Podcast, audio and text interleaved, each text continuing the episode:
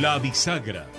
Al promediar la semana, un punto de apoyo para abrir las puertas de la reflexión y el análisis sobre lo que pasó y lo que vendrá. Los elementos de juicio que usted necesita para sacar sus propias conclusiones. Conducción y producción general, Mario Nacinovich. 26º año de Producciones Radiales Independientes.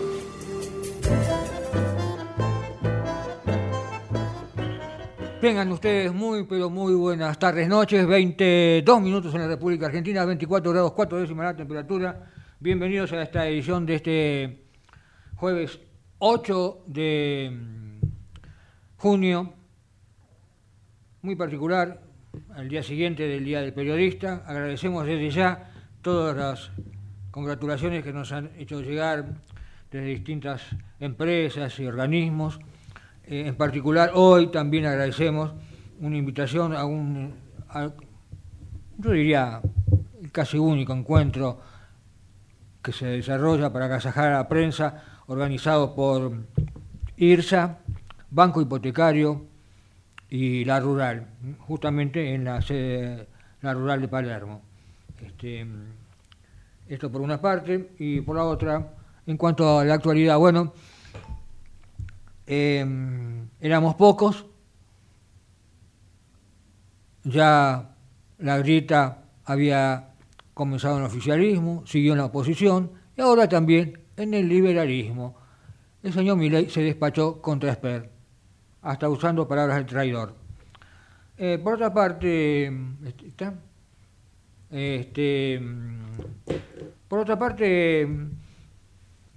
el título que se me ocurre es si le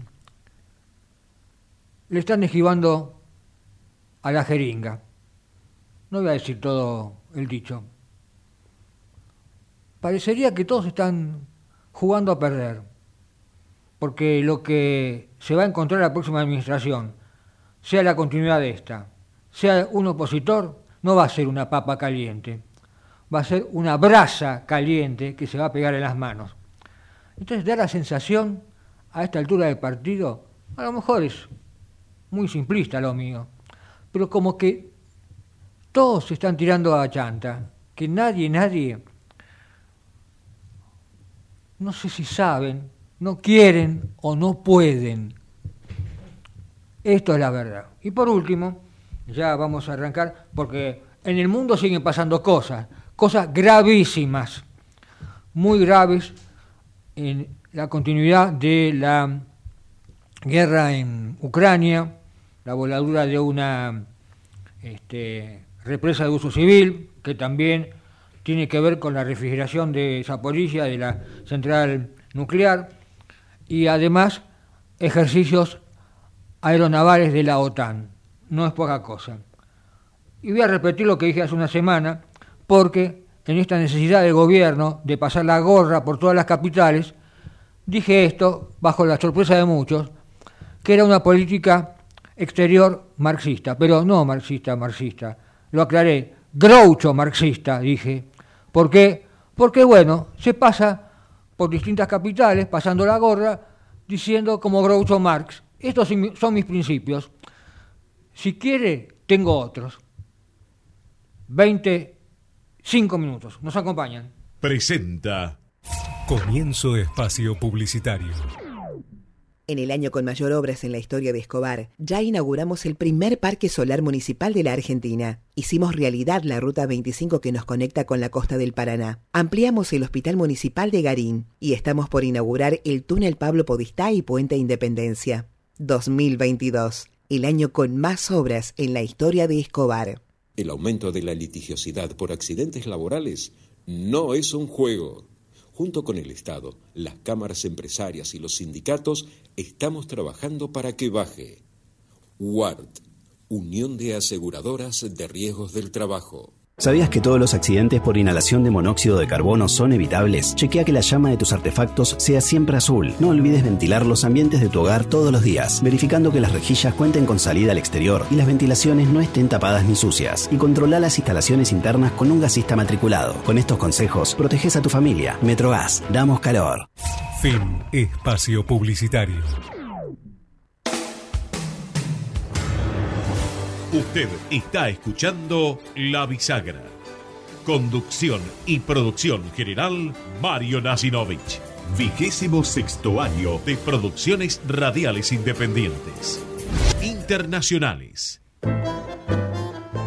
Muy bien, 26 minutos en la República Argentina. Está en línea y tiene la deferencia de atendernos el analista internacional, el doctor Mauro Lagombarda, profesor de la Universidad de Salvador. Mario, saluda, gracias por atendernos.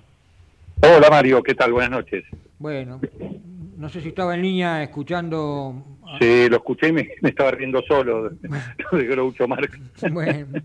Y coincido, coincido con usted. Bueno, eso, de todos modos estamos mirando el ombligo en medio de un panorama internacional que se está complicando bastante, que cada vez está más complicada Europa de todo punto de vista, y... A Putin parece que no lo tembló el pulso para atacar nada más ni nada menos que un objetivo civil. Hay casi 2.000 evacuados, muchos muertos. La verdad que no sé si algo por el estilo pasó en la Segunda Guerra Mundial. Creo que sí.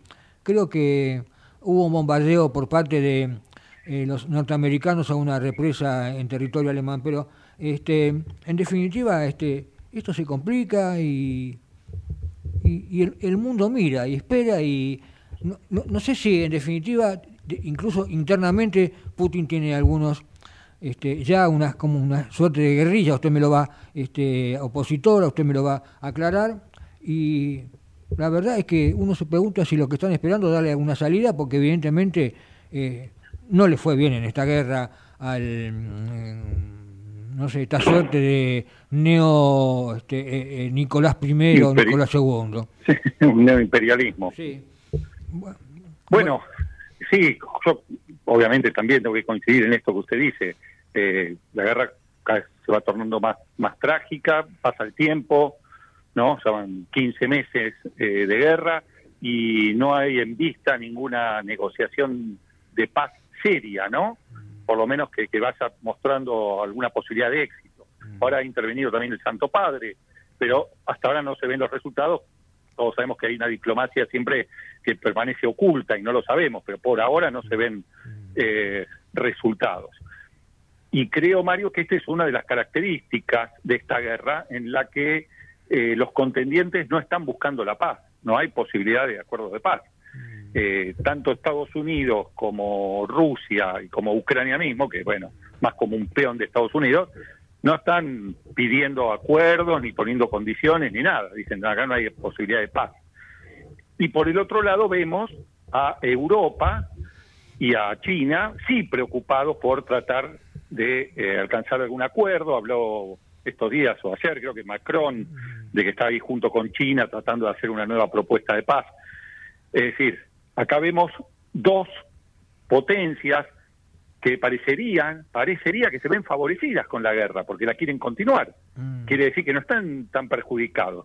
Cuando dice dos potencias, ¿se refiere a China y Estados Unidos? No, a Estados Unidos y Rusia. Ah. Son los dos que quieren continuar el conflicto. Usted no ve a Putin hablando a favor de un acuerdo de paz, ni a Estados Unidos hablando a favor de un acuerdo de paz. Bien. Más bien, si usted empieza a leer a los autores norteamericanos que están escribiendo ahora, en estos días, sobre el tema, están previendo una guerra.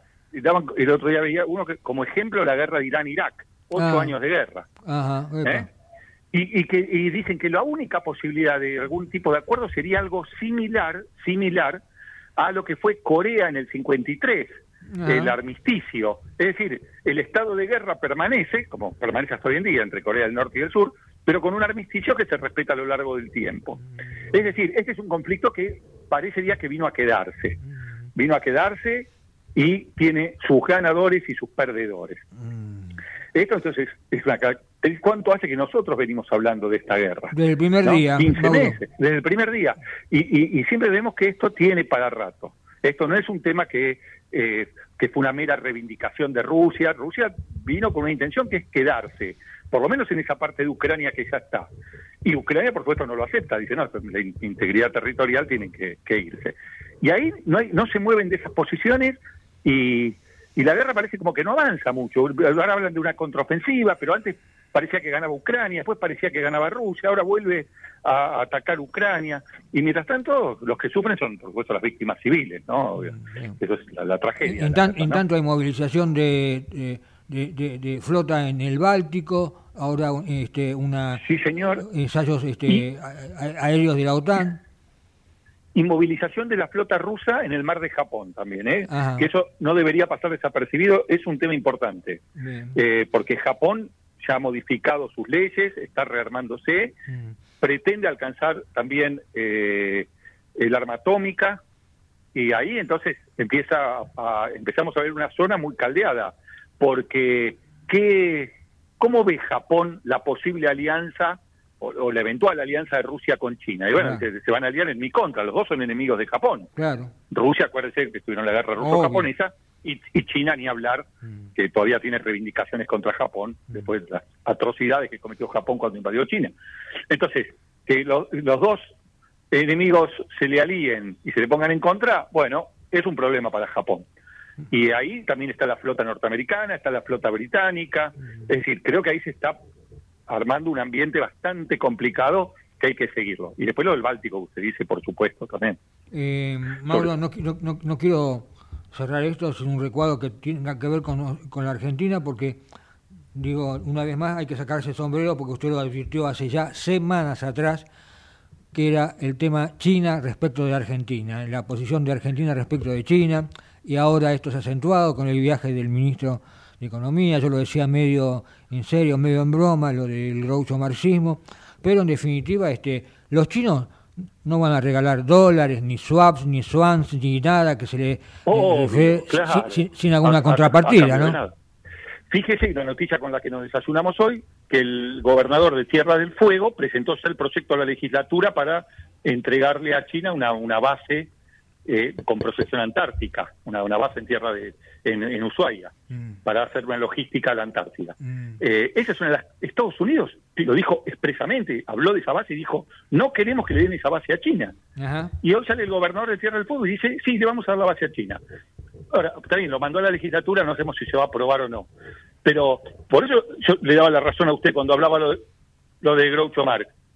Es decir, por un lado dicen, jugamos con Estados Unidos, y después van y hacen todo lo contrario, y también la maniobra contraria. Y también el control de una parte del puerto de Buenos Aires. Sí, y la hidrovía sobre todo. Ahí el gran tema es la hidrovía. Ah, bien. Es el manejo de los granos, ¿no? La exportación de granos. Toda una definición. Es un tema complicado, ¿eh?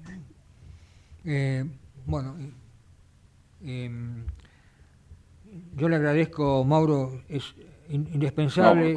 Sé que usted tiene muchas actividades, lo hemos contactado en algunas oportunidades, pero bueno, finalmente... No, siempre es un gusto hablar con usted, Mario. Gracias por habernos atendido. Un abrazo grande. Igualmente, ahí estaba el doctor Mauro Lagombarda, analista internacional y profesor de la Universidad de Salvador. Vamos al próximo contacto, dale nomás. Usted está escuchando La Bisagra. Conducción y producción general, Mario Nacinovich. 26º año de Producciones Radiales Independientes. Economía. Muy bien, 15 minutos en la República Argentina. Estamos con una temperatura igual a la que comenzamos, 23 grados 7 décimas, que primaveral realmente. Esta línea tiene la deferencia de atendernos el doctor Alfredo Gutiérrez Giró, economista jefe del Instituto Argentino Ejecutivo de Finanzas. Alfredo, Mario, saludos, gracias por atendernos. No, Mario, gracias a ustedes por el llamado. Buenas noches. Buenas noches. Bueno, vamos a comenzar con un aviso parroquial. Alfredo, se viene el encuentro anual del IAEF. Se viene el encuentro anual del IAEF, el congreso, el que hacemos acá en la ciudad de Buenos Aires, porque usted sabe que hay una convención que se hace en el interior en septiembre. Así que sí, se viene eso, y no solo eso. Nuestro informe mensual cumplió 400 números con la entrega de este mes. Epa. Así que, ¿qué le parece? Muy bien, la verdad que el tiempo pasa. El tiempo pasa, y como la economía argentina es cíclica, el primer informe lo dedicamos al plan Bonex, porque fue a fines de febrero del 90. Claro, exactamente. Bueno, no, No vamos a decir lo que mucho tiempo después, a mediados del 90, dijo Adolfo Canitró, ¿no? Que había que ponerse el casco. Si hacemos memoria, ¿no? Seguro, mire que ha pasado agua abajo del puente. Bueno, es verdad, bueno. A ver, Alfredo, yo medio en serio, ya la semana pasada lo vengo señalando, lo acabo de charlar con un analista internacional, con el doctor Mauro Lagombarda, en cuanto corresponde a la política exterior. Decía que yo, hay quienes abrieron los ojos grandes como dos huevos fritos cuando dije que la política exterior de la Argentina en este momento es marxista, pero aclaré esto, Groucho marxista. De Groucho Marx, que decía, estos son mis principios, pero si quiere tengo otros.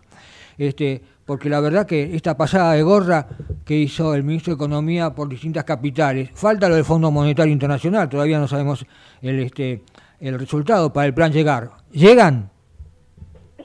Seguramente lo que va a hacer el fondo es lo que venimos sosteniendo desde hace tiempo, va a aproximar lo más posible lo que es el calce de los desembolsos de ellos con nuestros pagos.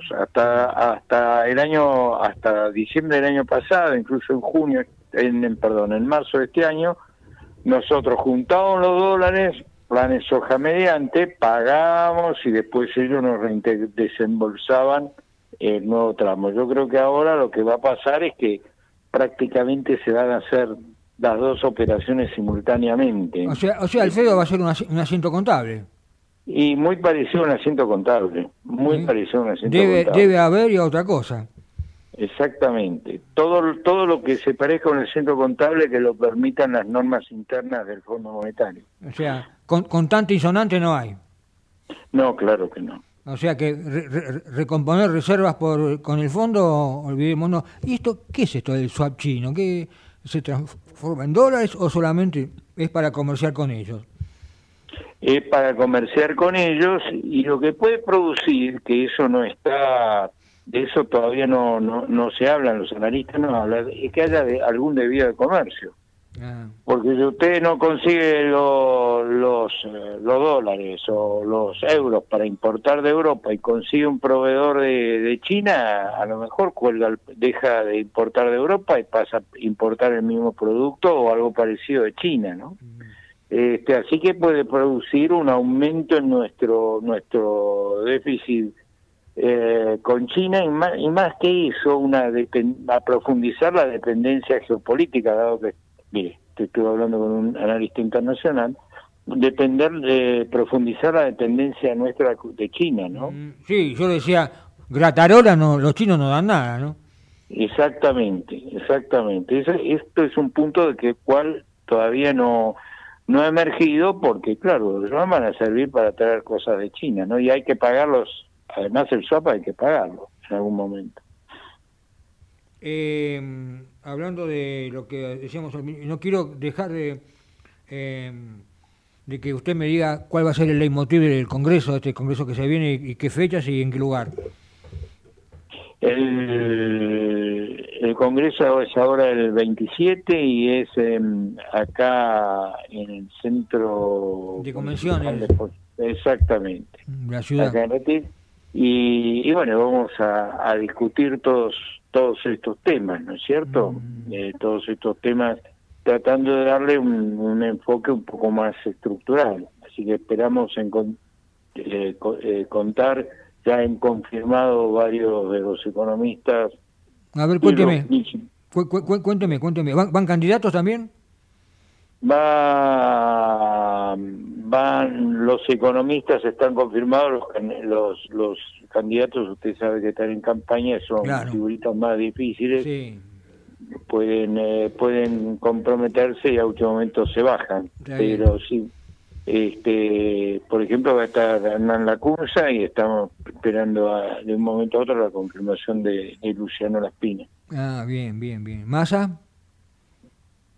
No sé. Está bien, es una figura también en este momento. A lo mejor ni está acá, por ahí está en Washington. Exactamente, tiene ese tema, ¿no? Para este tipo de eventos.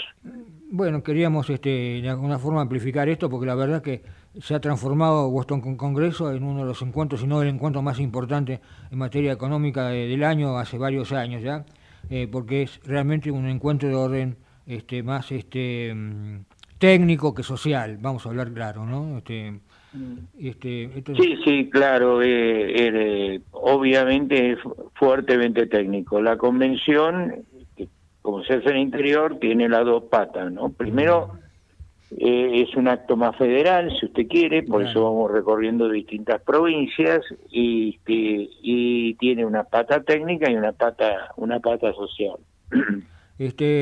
Alfredo, yo decía también en la apertura que me da la sensación que con estas grietas que son transversales a todos los movimientos, hoy mismo también alcanzó el liberalismo porque Milei lo llamó traidor a Esper,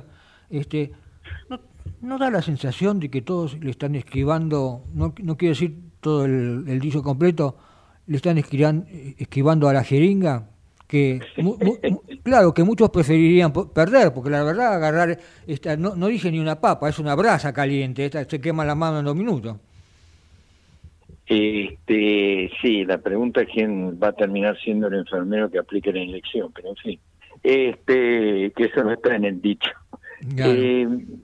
Pero claramente llama la atención que haya un tan fuerte consenso entre los equipos técnicos y tantas fricciones entre los dirigentes políticos. Muy ¿no? bien, un muy buen apunte Alfredo, muy buen apunte, o sea que sí, seguro, pero cuando se siente espera a discutir con los dos economistas que acabo de mencionar o con Eduardo Levi-Yellati, va a haber más acuerdos o sea que hay que dejar pasar un poquito del tiempo porque vamos a ver cómo se vuelve a aplicar el teorema de Baglini. Y seguramente sí. Un humorista diría, ¿por qué no lo dejamos por una vez? Porque siempre el dicho es al revés, que la economía es demasiado importante para dejarla en manos de economistas, ¿no es cierto? Pero ahora pareciera ser al revés, que tenemos que dejar la política en manos de los economistas que saben llegar a consenso, ¿no? Bueno, Alfredo, reiteramos, entonces el Congreso es el 27...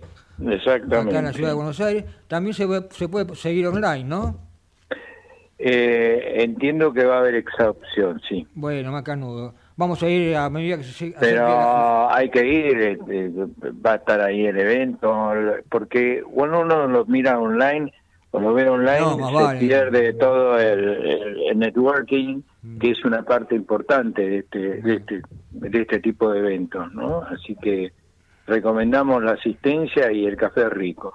Bueno, gracias por habernos atendido, Alfredo. Estaremos ahí, gracias por la invitación también. Mario, gracias a usted por el llamado, muy amable como siempre. Por favor. Bueno, ahí estaba el doctor Alfredo Gutiérrez Lleró, economista jefe del Instituto Argentino de Ejecutivos de Finanzas. Son las 20:24 y yo voy a aprovechar este impasse hasta la tanda para hacer comentarios sobre las actividades desarrolladas por uno de los municipios de la provincia de Buenos Aires más activos. Me refiero al partido de Esteban Echeverría. Su intendente, Fernando Gray, participó de la apertura del ciclo 2023 del certamen intercolegial de la Olimpiada Matemática Argentina en el Instituto Senderos Azules de Montegrande. Vamos a hacer muchos títulos porque es mucha la actividad que ha desarrollado este municipio a lo largo de por lo menos las últimas 4 o 5 semanas. El municipio de Esteban Echeverría trabaja con UNICEF en la iniciativa MUNA. ¿Qué es la iniciativa MUNA? La iniciativa MUNA es Municipio Unido por la Niñez y la Adolescencia, que trabaja por los derechos de niños, niñas y adolescentes. Esteban Echeverría es uno de los 20 distritos que participa de este proyecto en la provincia de Buenos Aires. Muy bien, esta información sigue acá. Vamos a seguir con otras que tienen que ver justamente con el municipio de Esteban Echeverría. Justamente, el intendente Esteban Echeverría, Fernando Gray, recorrió el barrio del Manzanar de 9 de abril, inauguró obras de la unidad sanitaria número 19 y en el jardín de infantes número 927, además dialogó con vecinas y vecinos y recorrió otros establecimientos educativos y una institución religiosa. Bien, ¿Algo más? Sí, señor, mucho más.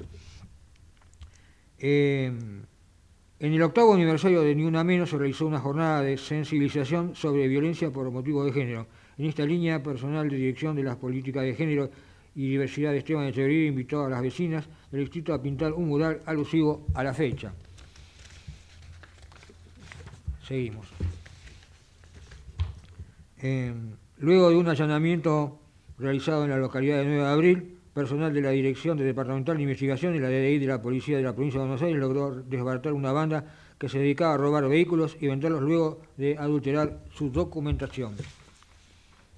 Seguimos con más titulares, porque la verdad que es mucha información. Preferimos dar estos titulares para ver el volumen de actividad. En el marco del Programa Nacional de Descontaminación, Compactación y Disposición Final, que se llama PRODECO, el municipio de Esteban Echeverría continúa con la compactación de vehículos confiscados por infracciones de tránsito. En esta oportunidad los trabajos se llevan a cabo en el depósito de tránsito que se encuentra en el barrio Nuestras Malvinas, donde se compactaron 187 autos y 1.842 motos que registran infracciones en el periodo 2018-2020. Seguimos con otra información más. El intendente Fernando Gray participó del descubrimiento de baldosas que recuerdan a Marta Cecilia Alonso, Victoria Graciela Borrelli y Bonifacio Díaz, dos trabajadores, un trabajador de la fábrica argentina de porcelanas Armanino, ubicado en Montegrande, que fueron víctimas de la última dictadura militar. El intendente Gray firmó un convenio con el subsecretario de Tecnologías Aplicadas de la Seguridad a la Seguridad de la Provincia de Buenos Aires, Mauricio Indiart, en el que acordaron implementar la plataforma multigencial en Esteban Echeverría. Este sistema virtual integra y coordina organismos para mejorar la gestión de demandas en seguridad, salud y defensa civil. El encuentro tuvo lugar en la sede del Centro Comando Operativo de Puente 12. El intendente Gray acompañó el jueves a estudiantes de 76 instituciones educativas del distrito en una nueva edición de la Feria de Educación, Arte, Ciencia y Tecnología en su instancia local. El evento se llevó a cabo en la Escuela Secundaria número 1, Naciones Unidas, de Montegrande.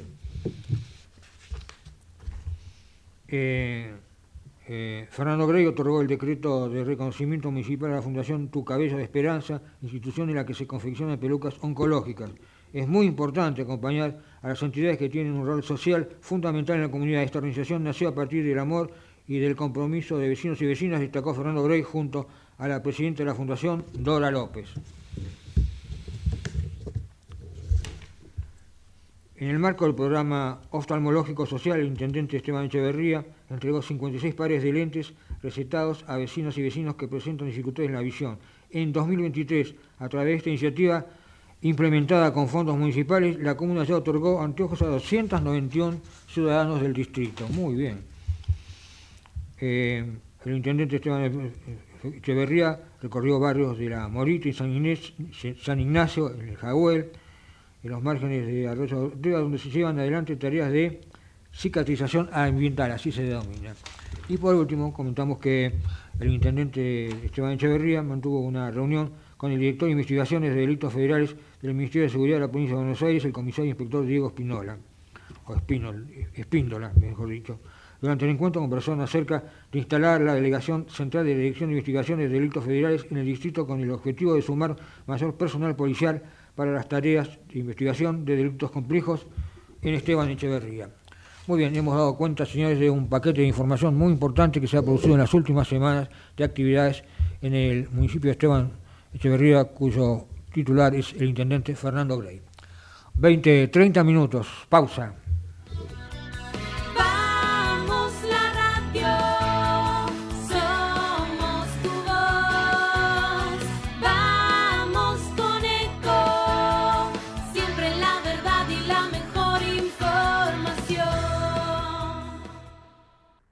¿Cuándo fue la última vez que te tomaste un respiro para ver un amanecer?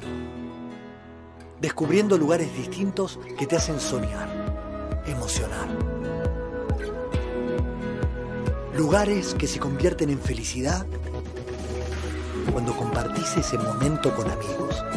¿Cuánto hace que no te tomás un respiro para descubrir algo distinto? Catamarca es mucho más que un destino. Cuidar es la herramienta digital del Ministerio de Salud. Descargala en tu celular a través de tu App Store o Google Play y carga tus datos. La aplicación te permite hacer un autodiagnóstico, acceder a tus certificados y consultar el resultado de tu hisopado. Ahora podés acceder a la información provista por el Ministerio de Salud y ver tu diagnóstico COVID-19 de forma rápida y sencilla. App Cuidar. Sigamos cuidándonos. Gobierno del Pueblo de Merlo. Intendencia Menéndez. Informate en ecomedios.com. Seguinos en Facebook. Ecomedios Live. Usted está escuchando La Bisagra. Conducción y producción general, Mario Nacinovich. 26º año de Producciones Radiales Independientes. Política. En 20:32 minutos en la República Argentina, 23 grados 7 décimas la temperatura en Capital Federal y Gran Buenos Aires. La línea tiene la deferencia de atendernos el licenciado Luis Tonelli, politólogo. Luis Mario, saluda, gracias por atendernos en un día muy particular para vos, pero muchas gracias igual por atendernos, ¿eh? ¿Cómo estás, Mario? Bien, bien, bien. Bueno, Luis, mira, yo desde la apertura del programa ya lo he charlado con un economista, ahora contigo que sos analista político. Hoy se sumó a la grieta, además la grieta en el oficialismo, en la oposición, ahora también en la otra oposición liberal. Milei lo llama traidor a Esper.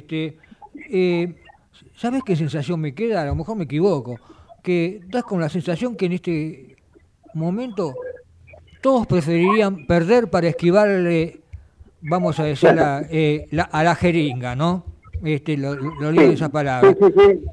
Porque la verdad que esto es una papa caliente, más que una papa, yo dije, es una brasa, el que la toca se quema, porque no, sí, no saben, no quieren, no pueden, da esa sensación que todo el mundo se está tirando a chanta. Mira, la verdad que la Argentina, viste que está desfigurada, ¿no? Porque la Argentina nuestra, de cuando éramos chicos, era una Argentina de clase media, ¿no es cierto?, con un horizonte de futuro promisorio, ¿no? Seguía habiendo inmigración, ¿no? Hay emigración y hay 50% de pobreza. Y contando, ¿no? Contando, porque la caída no para. Y en vez de ser un país que trata de por lo menos mantener formas, ¿no es cierto?, se ha transformado en una especie de caricatura de sí misma, cada día más grotesca, ¿no? Cada día más grotesca. Ahora, reconozco que los tiempos electorales no nos fija la política y justo cae en esta crisis pavorosa y que nos preocupa a todos muchísimo. Pero hay algunas personas que están ejerciendo una especie de derecho impúdico, ¿no? ¿Viste? Que parece más a una discusión en el Maipo, con todo el respeto, digamos, por los profesionales del Maipo, te digo. Sí. Mario, yo tengo una pregunta. ¿Esta era la nueva política? Porque los exponentes, digamos, de la nueva política dice que venía a reemplazar a la vieja, esa carga, ¿no? Pero realmente estamos teniendo estos problemas porque, por ejemplo, el PRO no es un partido político.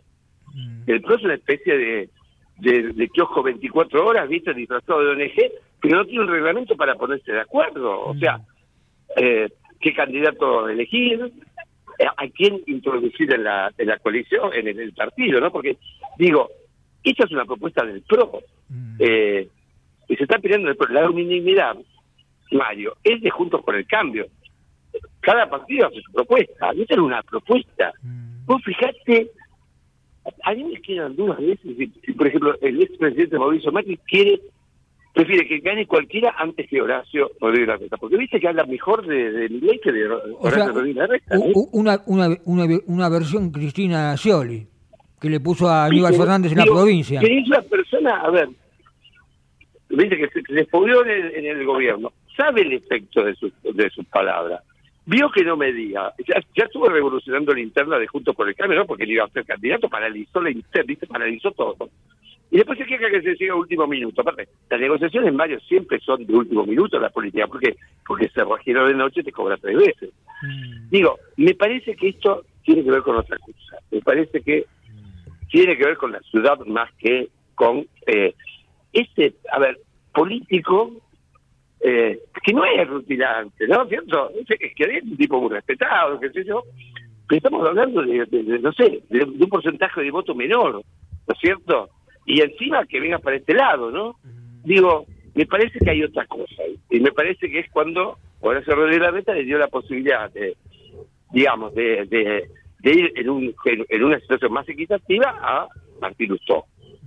Porque me parece Mauricio Macri piensa que la ciudad es de él, ¿viste? Digo, con eso los intereses de la ciudad. Vos me imaginas, ¿no? Digo, porque si no, no se explica esta virulencia, ¿no? Yo por lo menos no me la explico. Y en el oficialismo, Massa, que dice que se baje Scioli, que se baje... Bueno, eso es un Titanic que encalló, ¿no es cierto? Porque no se hundió porque encalló en un banco de arena, ¿no? Que ahí le dio la mano Biden, ¿no?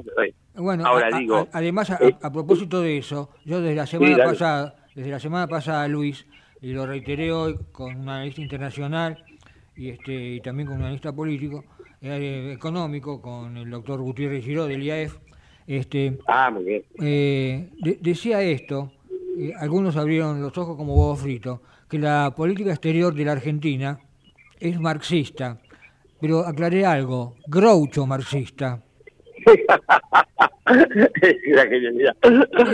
Porque pasa la gorra por distintas capitales. El humor es muy importante, porque si no, viste, la salud se resiente, si esto uno no lo pone en perspectiva, porque realmente es de Groucho Marx, ¿no? Yo digo, la política internacional, como no se pueden dar bienes materiales a la militancia kirchnerista, entonces le dan, viste, fugaceta, fainada, musarela de política internacional. Claro, no tiene un efecto directo. Pero nosotros, por no participar en la Segunda Guerra Mundial, como lo hizo Brasil, ¿no? Mm. 2 escuadrones que pelearon en Monte Cassino y murieron muchísimo. Después a Brasil lo ayudó a Estados Unidos, financieramente. Nosotros tenemos que ir de rodillas desangrándonos. Bueno, y después del Plan Marshall, incluso las potencias perdedoras, Japón y Alemania, también fueron a invertir a Brasil, no vinieron acá. Así es. Además, yo siempre digo que la respuesta a eso hay que buscarla, como vos bien decís, en la entrada de la avenida Copacabana hay un monumento a los bandeirantes que fueron a la Segunda Guerra Mundial. Sí, pero totalmente. Bueno, ¿te acordás? Carlos Escudé, ¿no? Yo lo conocí como profesor, era un personaje, ¿no? Él se transformó en un personaje también, pero su tesis era sobre este tema, de cómo los Estados Unidos, y lo tenía absolutamente, ¿no?, calibrado el tema, medido, de cómo a nosotros nos habían dejado a un lado, porque Brasil dio la sangre de brasileños, ¿no? Y acá coqueteamos, hay que decir, con el eje, ¿eh? Y no fue solamente el peronismo, fueron los conservadores también, ¿no es cierto? Porque digo, ese golpe, que finalmente fue un golpe autocrático, bueno, encerraba esta cuestión nazi o nazista, ¿no? Sí, pero además tenemos una política exterior oscilante. Mira, hoy tuve oportunidad de estar en... está movido por la politiquería. Pero mira, la politiquería más, ¿no es cierto? Más, ¿qué te puedo decir? Más de espejito de colores. Luis, Mario, hoy estuve en una actividad académica en la Cancillería, en un salón que ni se lo mencionó, en una charla con alumnos de la Facultad de Ciencias Sociales de la Universidad de Buenos Aires, de la carrera de Ciencia Política, y hay un busto ahí, que no se lo mencionó en ese encuentro, pero no se lo menciona nunca, porque claro, fue canciller en la década del 30, pero fue nuestro primer premio Nobel de la Paz, Saavedra Lamas. Saavedra Lamas, por supuesto. Bueno, yo he sido profesor en la Escuela de Diplomacia, pues obviamente en la carrera, los argentinos, en general, no los chicos, es un país con amnesia, y porque es una sociedad con amnesia, nos pasan estas cosas, porque ahora viste el derrotismo total, obviamente, no voy a hacer yo justito el que hable bien de cómo están las cosas, pero nos está pasando eso, pero es un país que está en el medio de la tabla de los países del mundo, no estamos en el fondo del mar. Vos que has viajado, yo que he viajado, hay lugares que realmente, ¿no es cierto?, están abandonados por Dios. Ahora, a nosotros nos da Dios las oportunidades y no las aprovechamos, ¿no es cierto, Mario? Parece la parábola de los talentos, ¿no? Así es, así es. Bueno, el chiste, ¿no? Nos ha dado todo, pero no te preocupes que le voy a poner Argentina, ¿no? Digo, pasamos del exitismo absoluto, ¿no es cierto?, a la fracasomanía. Y la verdad es que hay que tomarse la cosa en serio. Ahora, la politiquería. Y sí, la politiquería es necesaria porque ahí está el poder para hacer política. Ahora, si la politiquería lo único que sirve es de venganza, ¿no? Digo, ¿dónde está explicado de por qué es buena tal cosa o tal otra? Uno puede decir, bueno, a ver, se expande el consenso, se puede gobernar. Bueno, Luis... a ver, la otra, yo voy a ser muy fuerte. La Constitución nos impone 2/3 en la mayoría de las cosas que hay que cambiar. Sí, sí. Mario, entonces necesitas una amplia base. Y eso lo sabe muy bien Mauricio Macri, ¿no es cierto? Mira, además yo... ¿Sabés lo que veo? Porque vos estás hablando también que frente a esto la gente tiene una desilusión, ya no solamente sobre los dirigentes, sobre las instituciones. Eso es lo más grave, que se están degradando por carácter transitivo las instituciones. Y yo, mira, a esta altura del partido, ya lo dije la semana pasada, he escuchado otros que han dicho también lo mismo en los últimos días, pero yo lo dije hace una semana con un colega tuyo. Me da la sensación que en lugar de ser 3/3, puede ser cuartos, y un cuarto va a ser la defección, la gente que va a votar en blanco, que va a poner una feta de salame. Sí, claro, por supuesto, por ahí ese es un tercio, ¿eh? Sí. Hay que tener cuidado, la gente está realmente absolutamente mofada. Y vuelvo, cuando vos tenés una institucionalidad, y esto no es para llevar agua a mi molino, solamente este tema puntual voy a hablar. El radicalismo aceptó ser furgón de cola del PRO en una convención que fue en Gualeguaychú, y en donde no solamente se decidió eso, que para el radicalismo, imagínate la vida narcisista, que también se decidió que Massa no iba a entrar a la coalición, y perdió Fernando Morales en ese momento la votación. Sí. Vos escuchaste un escándalo, no lo hubo. Yo digo, hay que volver, digo, no a los vicios de la vieja política, pero sí a las virtudes, ¿eh? La caballerosidad, la cuestión de que las internas no se hacen por los medios, ¿eh? Ahora, cuando vos tenés solamente, ¿viste?, un parripollo disfrazado de ONG, ¿cómo no? ¿Viste? Lo largué a los medios primero, ¿no? Porque no hay ningún reglamento ahí. Entonces, digo, es una cosa muy tremenda, porque todo es una pulseada de cavernícola, pero tecnológica, a través de Twitter. Bueno, como decía don Ricardo, ¿llegamos con muletas o solo lo sabe? Mirá, es horroroso decirlo, ¿no? Depende de un señor que se llama Biden. Puede ser que nos puede pesar los dólares, ¿no es cierto? Claro. Para ser brutal. Bueno. Te digo que no... Obviamente la sangría que está en lo que es el plantón de FMI, que es un banco, y te dice, mirá, tenés que hacer esto, tenés que hacer y todo lo que quieras. Pero digo... Hoy, para salir de eso, tenés esta cuestión contaminada por el hecho de que, bueno, pero ya va a ser Guado, pero vos me prometiste que si agarrara el Ministerio de Economía, iba a ser yo el candidato presidente único, dice Sergio Massa. Es gracioso, ¿no? Que ellos se crean a sí mismos, ¿no? Con todo lo que pasó. Y como decís vos, siguen bailando en el Titanic encallado, todos. Totalmente. Si no, y se enorgullecen. Mirá, le pinté la proa de rojo y le sale burbujita a la boca, ¿sí? Pero el tema es que estamos todos en el Titanic, Mario, todos. Luis, te agradezco muchísimo estos minutos que has hecho, estos minutos que te hiciste. Siempre es un placer hablar con vos. Bueno, un gran abrazo, gracias. Bueno, ahí estaba el licenciado Luis Tonelli, politólogo, 45 minutos. Nos han acompañado. Auspició. Comienzo de espacio publicitario. Escobar 360 es una plataforma online que moderniza al Estado municipal para que puedas realizar tus trámites a distancia y accedas a más servicios de manera centralizada y sin salir de tu casa. Ingresá a escobar360.escobar.gov.ar, crea tu usuario y desde allí te podés inscribir, gestionar y participar en las distintas áreas. Escobar te da cada día más. El aumento de la litigiosidad por accidentes laborales no es un juego. Junto con el Estado, las cámaras empresarias y los sindicatos, estamos trabajando para que baje. UART, Unión de Aseguradoras de Riesgos del Trabajo. ¿Sabías que todos los accidentes por inhalación de monóxido de carbono son evitables? Chequea que la llama de tus artefactos sea siempre azul. No olvides ventilar los ambientes de tu hogar todos los días, verificando que las rejillas cuenten con salida al exterior y las ventilaciones no estén tapadas ni sucias. Y controla las instalaciones internas con un gasista matriculado. Con estos consejos, proteges a tu familia. Metrogas, damos calor. Fin espacio publicitario. Usted está escuchando La Bisagra. Conducción y producción general, Mario Nacinovich. 26º año de Producciones Radiales Independientes. Bueno, muy bien, 20:47 minutos. Antes de ir a nuestro próximo encuentro, les comento que, como siempre, sigue intensa la actividad cultural en la Bolsa de Comercio. Hasta el 16 de junio se está desarrollando la exposición de pintura, dibujo, grabado, arte textil, cultura y fotografía, el 88º Salón de Otoño de la Sociedad Argentina de Artistas Plásticos, en el hall central del edificio de 25 de mayo 359, visitas de lunes a viernes de 12 a 17. Obviamente, entrada gratuita estamos hablando, ¿no? Y mañana, viernes 9 de junio, a las 18:30, va a tener lugar el concierto de la Orquesta Sinfónica de la Policía Federal Argentina.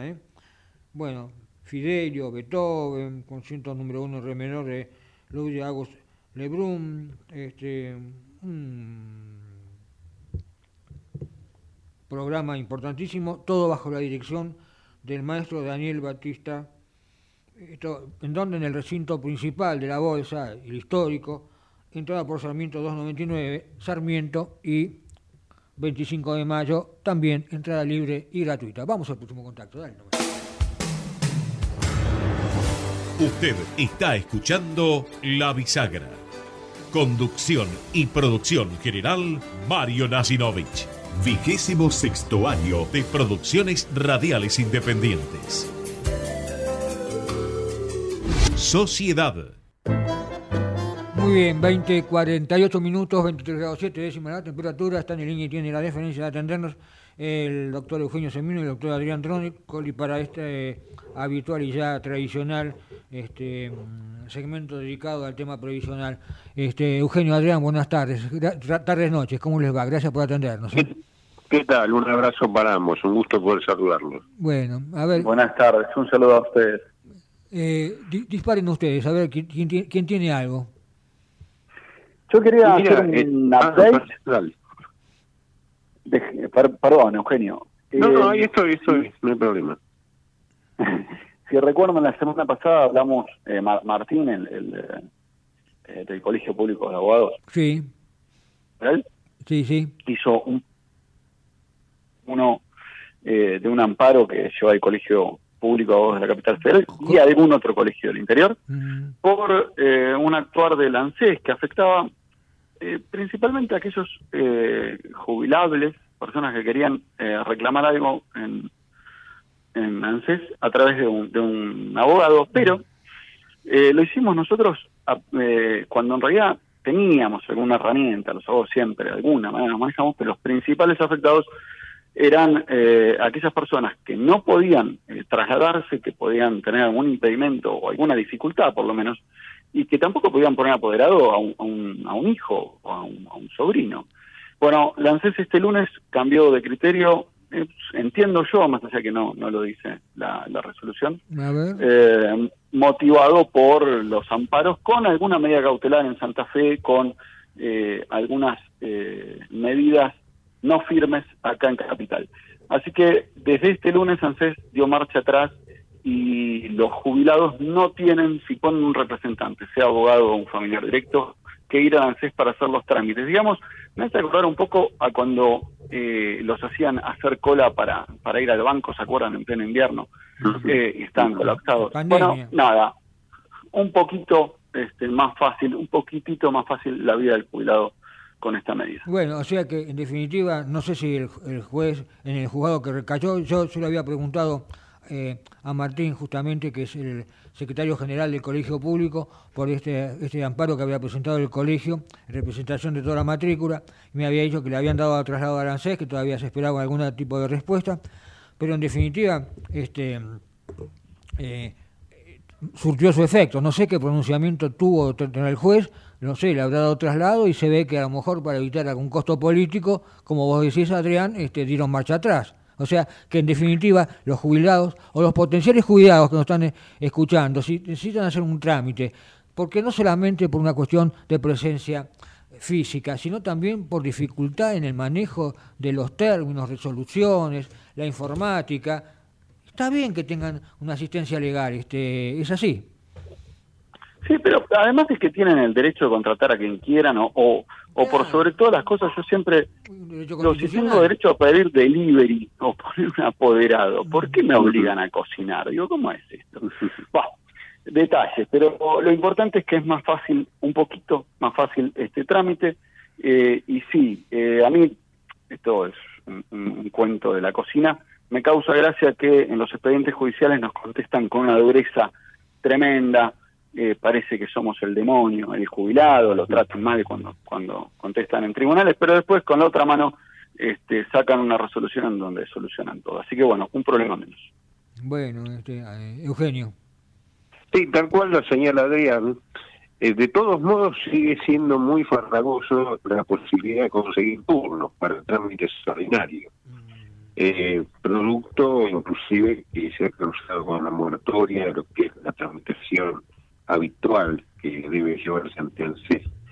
Nosotros lo estamos viviendo, tenemos una terminal del CES en la Defensoría y bueno, hay que insistir, pasan días a veces para un turno, para una atención, es decir, cosas que la gente realmente necesita, pero parte de algo que se va a recordar esta semana próxima, el día 14, que es el día de la toma de conciencia sobre el abuso y el maltrato a los adultos mayores, ¿no? Uh-huh. Y ahí tenemos, nosotros tenemos a un Estado absolutamente maltratador que se abusa brutalmente, en lo que señalábamos recién, y también ni que hablar en todo lo que hace al ámbito de la salud, ¿no?